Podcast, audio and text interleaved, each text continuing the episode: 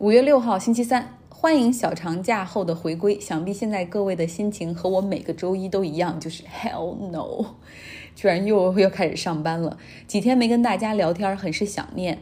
不过呢，我在过去几天也腾出了更多时间去阅读，而不用着急产出哈，也很享受这份时光。普利策新闻奖出炉了。Podcast 音频类的节目也第一次被纳入到了分类。有一个朋友跟我说：“你好好做，明年也可以去评奖。”我心想：“你太小看普利策奖了。”今天呢，就送出一篇《纽约客》今年的获奖文章，讲的是关塔那摩监狱中的一个罪犯萨利哈。他被关塔那摩监狱称为基地组织的关键成员。并且在几次大规模的袭击中都参与策划。他是在加拿大被捕的，在他的认罪书上写着他在加拿大计划去炸掉多伦多的电视塔，这也是多伦多城市内的第一标志性建筑。根据描述，他身居基地组织的高位，提供了大量的基地组织在欧洲、北美的地下网络，包括银行转账和他们的地下资助网络。又因为他是电气工程师出身，所以他又。跟这个美国的情报组织描述了大量基地组织的通讯系统，在关塔那摩监狱里负责关押他的士兵逐渐和萨利哈成为了好朋友，而且也发现了他身上的秘密。实际上。这个萨利哈在基地组织中完全是一个很边缘、完全不重要的这么样一个角色，一个小人物。所谓的重要身份和他所提供的情报，完全是屈打成招、威逼利诱下所形成的。如果大家想看这篇普利策2020年的 Feature Writing 大奖文章，可以来到我的微信公众号“张奥同学”，留下你的邮箱。疫情发展到现在，美国呢依旧是一片令人绝望的大陆。居家隔离命令执行了两个多月，但新增病例和死亡人数还在上升，并没有出现欧洲的那种 plateau，就是增长数据变平缓了。甚至一份联邦政府内部流出的文件预计，到六月一号，美国每天的新增死亡人数将上升到三千人。现在每天的死亡人数是一千七百五十人。即便如此，美国总统以及美国的一些州。包括那些支持重启经济的反制分子，还要求立刻恢复社会秩序到疫情之前。那么，数据显示，已经部分重启的一些州，像德州、田纳西、印第安纳、明尼苏达州的新增病例上升的速度都比过去加快了。我们都知道，居家隔离不可能永远执行，但是只要大家能够一起都能够做到 shelter in place 两个月，就真的会有希望，而不是像现在这样，一部分人在家。努力，然后隔离，而另另外一部分人完全无所谓，毁掉我们所有人的努力。那相比之下呢？意大利的疫情对抗已经看到了曙光。尽管学校可能要到九月份才会开学，但是社会秩序从五月四号开始逐步恢复正常。那么，来听我的姑姑从意大利米兰地区发来的报道。意大利人民是幸运的，之所以这样说，是因为他们遇上了一个靠谱的当家人——总理孔特。虽然孔特动作迟缓了一些，但还是在最危急的时刻，顶着内阁种种不同的意见和压力，力挽狂澜，铁腕式的推出了一系列的抗击疫情的政令，救民众于水火。在广大民众的积极配合下，终于使肆虐的冠状病毒慢慢的低下了头。沉寂了两个多月的意大利人民，终于可以轻轻地舒了一口气，迎接了第一阶段开放的五月四日。封闭禁足初始，意大利人还用各种形式表达他们的浪漫。慢慢的，他们在残酷的现实面前沉寂了，反思了，连一贯活泼好动、可爱的孩子们都悄然无声地留在了家里。一个城市没有了孩子们的点缀，真是失去了生动的气息。随着五月四日的临近，街道随时可以见到跟随家长出行的孩子们的身影。当然，孩子们也戴着小口罩。邻居家的孩子们嬉笑打闹的声音也不绝于耳。街道车流 往来穿梭，晨练跑步、骑自行车的人络绎不绝。他们想用汗水冲刷两个多月来的压抑情绪。整个城市好像刚刚复苏般的，慢慢的恢复了活力。之所以说人们轻轻的舒了口气，是因为新增病例。和死亡人数虽然呈明显下降趋势，但离清零还差很多很多。随着第二阶段的复工开始，能否引发疫情的再度爆发，谁都不能打保票。所以，现在政府和民众都谨慎小心地往前走每一步。政府最近又出台了新的政令，比如出行及乘坐公共交通工具必须戴口罩、戴手套；公共交通限制乘车人数；公共场所必须保持社交距离；高铁乘车实行实名制等等，不一而足。学生九月份开学已经是不争的事实，上课的方式也可能是分为校课和网课。政府还对没有收入的困难家庭和租房的一些店铺制定了一些补助计划。总的来说，意大利在向好的方向发展。祝福意大利早日康复。非常感谢。作为疫情的重灾区，意大利的重启计划也分为三步：五月四号是第一阶段，然后五月十八号第二阶段，商铺会开门；六月一号，如果说疫情增长的数据控制比较好的话，在第三阶段，酒吧和餐厅会有条件的重新开放。不过呢，学校、体育馆、剧院这些还会保持关闭，可能要到秋季才会重启。在欧洲，意大利和西班牙两个国家的新增感染数据都已经控制得很好，但是英国成为了后起之秀，他们的数据还在很快的增长。死亡人数来看，英国已经超过了意大利。这个时候，有一些人也在思考，说意大利六千万人居然可以在两个月里如此的遵守这政府所公布的居家隔离政策，但美国人做不到，跑去抗议的、集会的，英国人也做不到，一个周末可能一个城市里就有几百个派对在举行。那为什么意大利这个经常被描述成为浪漫、热爱自由，然后很喜欢聚会、很有家庭观念的这样的一个国家，甚至在北欧人眼里，意大利甚至可以被形容成为个性比较散漫的国家，他们却能够毫不含糊地执行和听从政府的建议？因为现实实在太残酷了。The alternative of quarantine is death。就如果你不想居家隔离的话，可能带来的就是死亡。可能是你身边年老人的死亡，由于担心父母、担心祖母、祖父母的安危，最好的办法就是待在家中。那网络视频成为了大家聚会、表达思念的最好方式。还有人会在阳台上唱歌，和马路对面的邻居聊天等等。大家都选择留在家中，用这样的。Retreating 的方式去表达对国家的支持和爱，对家人和朋友的爱，而不是像美国一些人打着爱国主义旗号跑去抗议，要重启经济。这一群人真的算是人间极品。我也看到过一个采访，哈，那记者戴着口罩，几乎是冒着生命危险去到加州的首府萨克拉门托州议会门前的抗议去采访。这些人呢，大多数都是。Trump 的支持者，好多人还带着孩子，也不戴口罩。他们唱着歌，肩并肩，要求重启经济。大部分这些人是阴谋论的支持者，很多人相信地球是平的，人类从来没有去过月球，5G 的铺设会加速病毒的传播，比尔盖茨是这次疫情的幕后黑手。还有人认为疫苗会害死更多人。地球不堪重负，需要这种病毒来清理人口过剩等等。所以，当这些人口中说出病毒来自武汉，病毒是人为制造的，你们需要和他理论吗？如果你因为这些人而去恨美国人，有道理吗？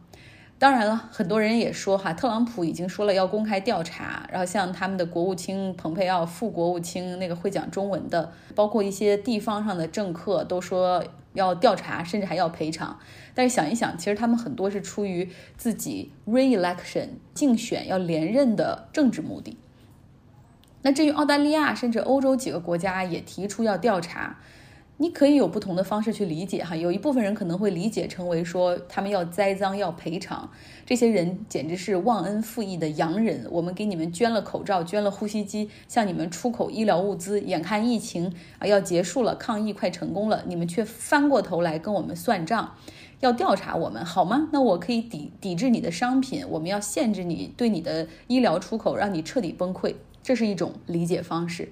还有一种理解方式是，COVID-19 是人类二十一世纪经历的第一场真正意义上的大流行。它为什么会出现？怎么会从动物身上转移到人体？如何避免它不再发生？有很多疑问。这个时候就好像，比如说有那种国际航班的坠机事件，飞机上有不同国家的乘客。那最终空难事故的调查会有国际独立小组来介入，一是怕当地的调查会比较片面，有一些疏漏和隐瞒；第二个就是你真的需要查清楚是为什么，还一个公道哈。那所以说发生了一件事情，你怎么去解读，怎么去理解，最终会产生怎么样的观点？我希望大家更多的是基于自己的思考和价值观，而不是看到一两条非常激动人心的评论就被。带走了。美国居家隔离政策已经实行了两个月，政府部门像加州的州议会也已经通过网络和电话开始恢复远程办公和投票。美国的最高法院也开始远程审理案件了，大法官们和他们的这个书记员、辩护律师通过电话会议来连接。在昨天举行了第一次疫情之后的庭审，他们叫 oral argument。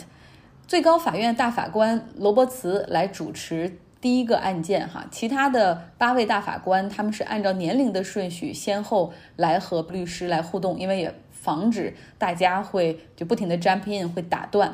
美国最高法院的审理和我国有些不同，他们的审理的速度会非常的快。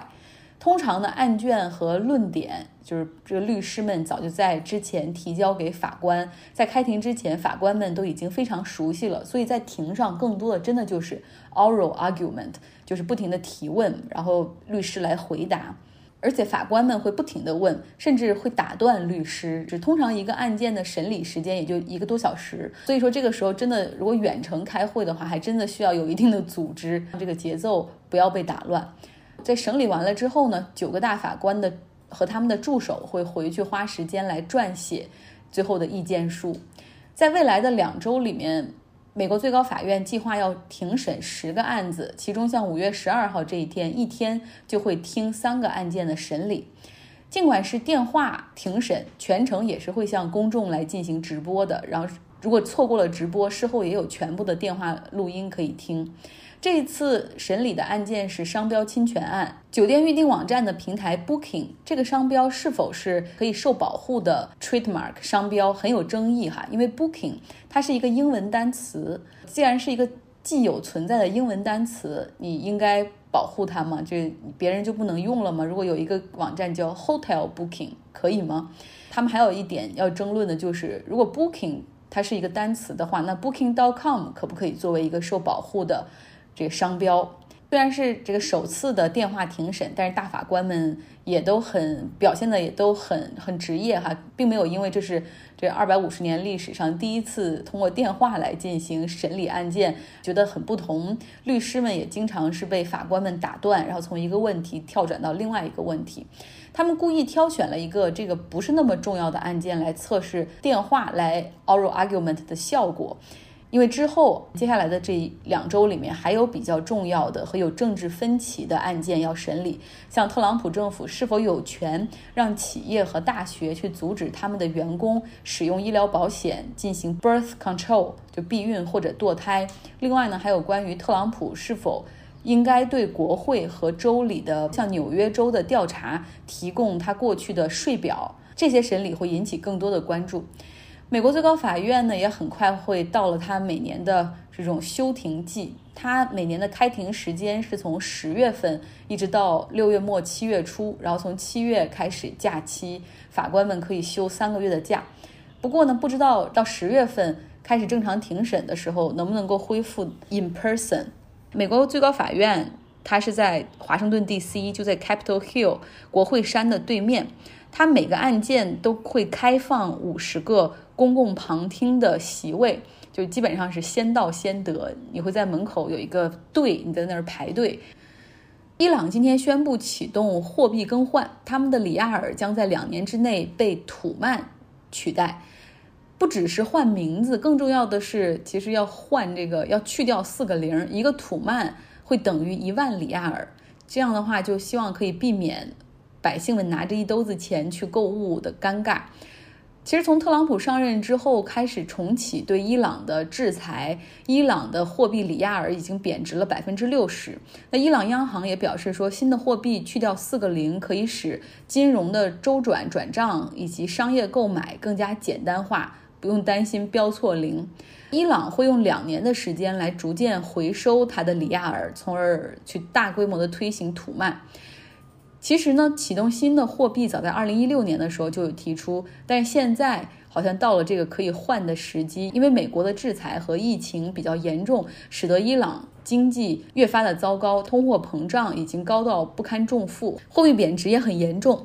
那现在呢，大概一美元可以兑换四点二万的里亚尔，换了以后就可以变成一美元兑换四点二的土曼。反对者也有哈，他们主要有两个观点，第一个就是。更换货币，政府又需要一笔新的开支。现在伊朗本财年的赤字率已经高达百分之三十到百分之五十了。现在是一个好的时机吗？第二个问题就是这个货币本身没错，这个问题出在经济上。过去从其他国家类似的情况看来，成功的经历应该是搞好经济，然后你再去搞你的货币，而不是一味的去调整货币。失败的案例有津巴布韦，他们调整了新的货币，依旧没有办法能够阻挡货币贬值和通货膨胀，最终他们放弃了自己的货币，而直接使用了美元。那今天的最后，我们也来来听一下我们在德国的好朋友 Jessica，她在德国最近的一些经历，又是跟看病有关哈，但是同时也折射出很多德国社会一些有趣的地方。大家好，我是 Jessica。经常听《倾听全球》的朋友也许会知道，我上个月的时候身上出疹子，在过去的一个月时间涂抹了医生开具的一些药，但并没有发现有太多的好转。昨天去检查了第二次，医生开具了转院单，这里叫 Überweisungsschein。在德国开具转院单以后，可以直接去大医院看病。其实个人也是可以直接去的，但是预约时间会久一些。他在上面给出的建议是，用过他开的药膏几乎没有好转。他用的单词是 hardly get better。于是请求大医生能进一步诊断。他还告诉我说，大医院有检查设备，能查出来具体的过敏源是什么。拿到转院单以后，我就开始犹豫，到底下一步应该怎么办？是应该继续去阿里健康上面在线问诊？或者说，把阿里健康问诊上面给出的药单在德国想办法买到，因为那些是处方药，需要医生开具证明才可以买到的。最后呢，就是去医院做检查，朋友果断建议我要去大院检查。于是挂断电话以后，立即预约看病的时间。这里叫 t i m i n g m a h e n 接电话的护士说可以直接过来。医生到十二点下班。我想也许是 COVID-19 的原因吧，因为之前听说预约大医院看病要等好久呢。于是立马赶到了医院。在这边看病的话，是可以直接去相应的科室，比如说像我是需要去皮肤科，那么就是去 Clinic when the Polyclinic for Dermatology。医院人并不多，也没有人排队，大家都戴了口罩，到处都放着免洗的消毒酒精液。和我交流的首先是一位年轻的医生问诊，并在电脑上做了一些记录。之后是大医生过来和我做详细的检查，并和我交流，比如说痒不痒，之前有没有呼吸道感染疾病。之后他给我写了一个处方单。再有一步呢，就是抽血化验。三位女护士告诉我不要紧张，可能是因为看到我的拳头紧握。抽完血以后，给我缠了三圈的绷带，告诉我需要按压两个小时才可以去掉。总结一下昨天的感受吧，在国外生活，语言真的很重要。当然，病理基础医识知识也很重要。比如说，昨天我们说到的活检 （biopsy） 和局部麻醉 （local anesthesia）。我这些当时我并没有理解是什么意思，于是他开始给我做动作模仿。我留下的整体画像就是他要注射麻药，并且挖一块肉，然后再去放到放大镜下面做检查，这就是 biopsy。感觉到挺害怕，因为不懂，所以恐惧。于是我告诉他，希望能推迟做活检的时间，我希望能详细的阅读一下这些文件资料。第二个呢，就是德国的支付系统。昨天因为需要支付二十一点四四欧的检查费，我带的一百欧没有找出来，出医院换钱用掉半个小时。先是到楼下的药店 Apotheke 里面求人家，希望他们能给我换一下钱。他们说现在并没有很多的零钱。最后去后面的一个房间里面转了一圈，然后给了我两个五十欧的。于是我又到旁边的护肤品店。当我说出 Vexil 这个单词的时候，服务员就没有再看我了，而且嘴里面说建议你去旁边的 Bloom Shop 看一下，也就是花店。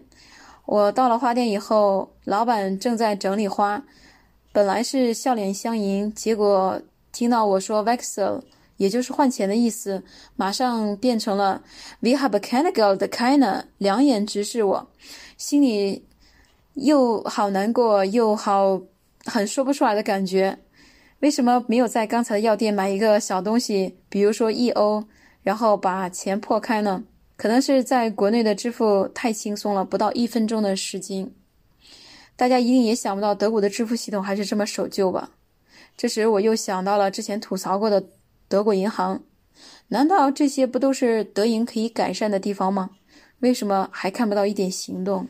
第三点呢，就是整个看病的流程也是有一点小的不适应，因为自己对这个他们的医疗体系并不是很懂。在这边是没有前台，也没有集中的挂号的地方。比如说像我所理解的门诊中心，里面会有咨询台，有挂号，需要去科室看医生。然后我到这边的话，就是直接去了相应的门诊。皮肤科在里面进行 Unmeldon 注册个人的信息、地址、电话和保险公司。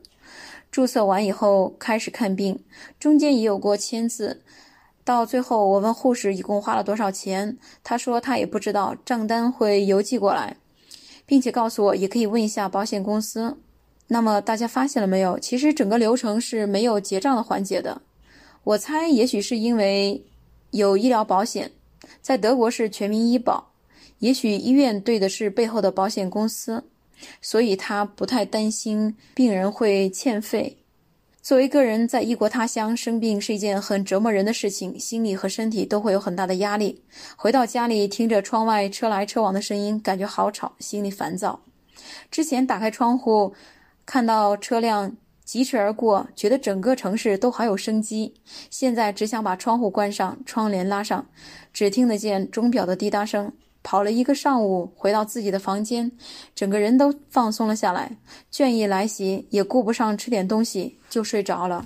今天节目就是这些，明天会跟大家更多的会讲一个人，德国总理默克尔他身上的一些特质。好了，祝大家新的一周有一个愉快的开始。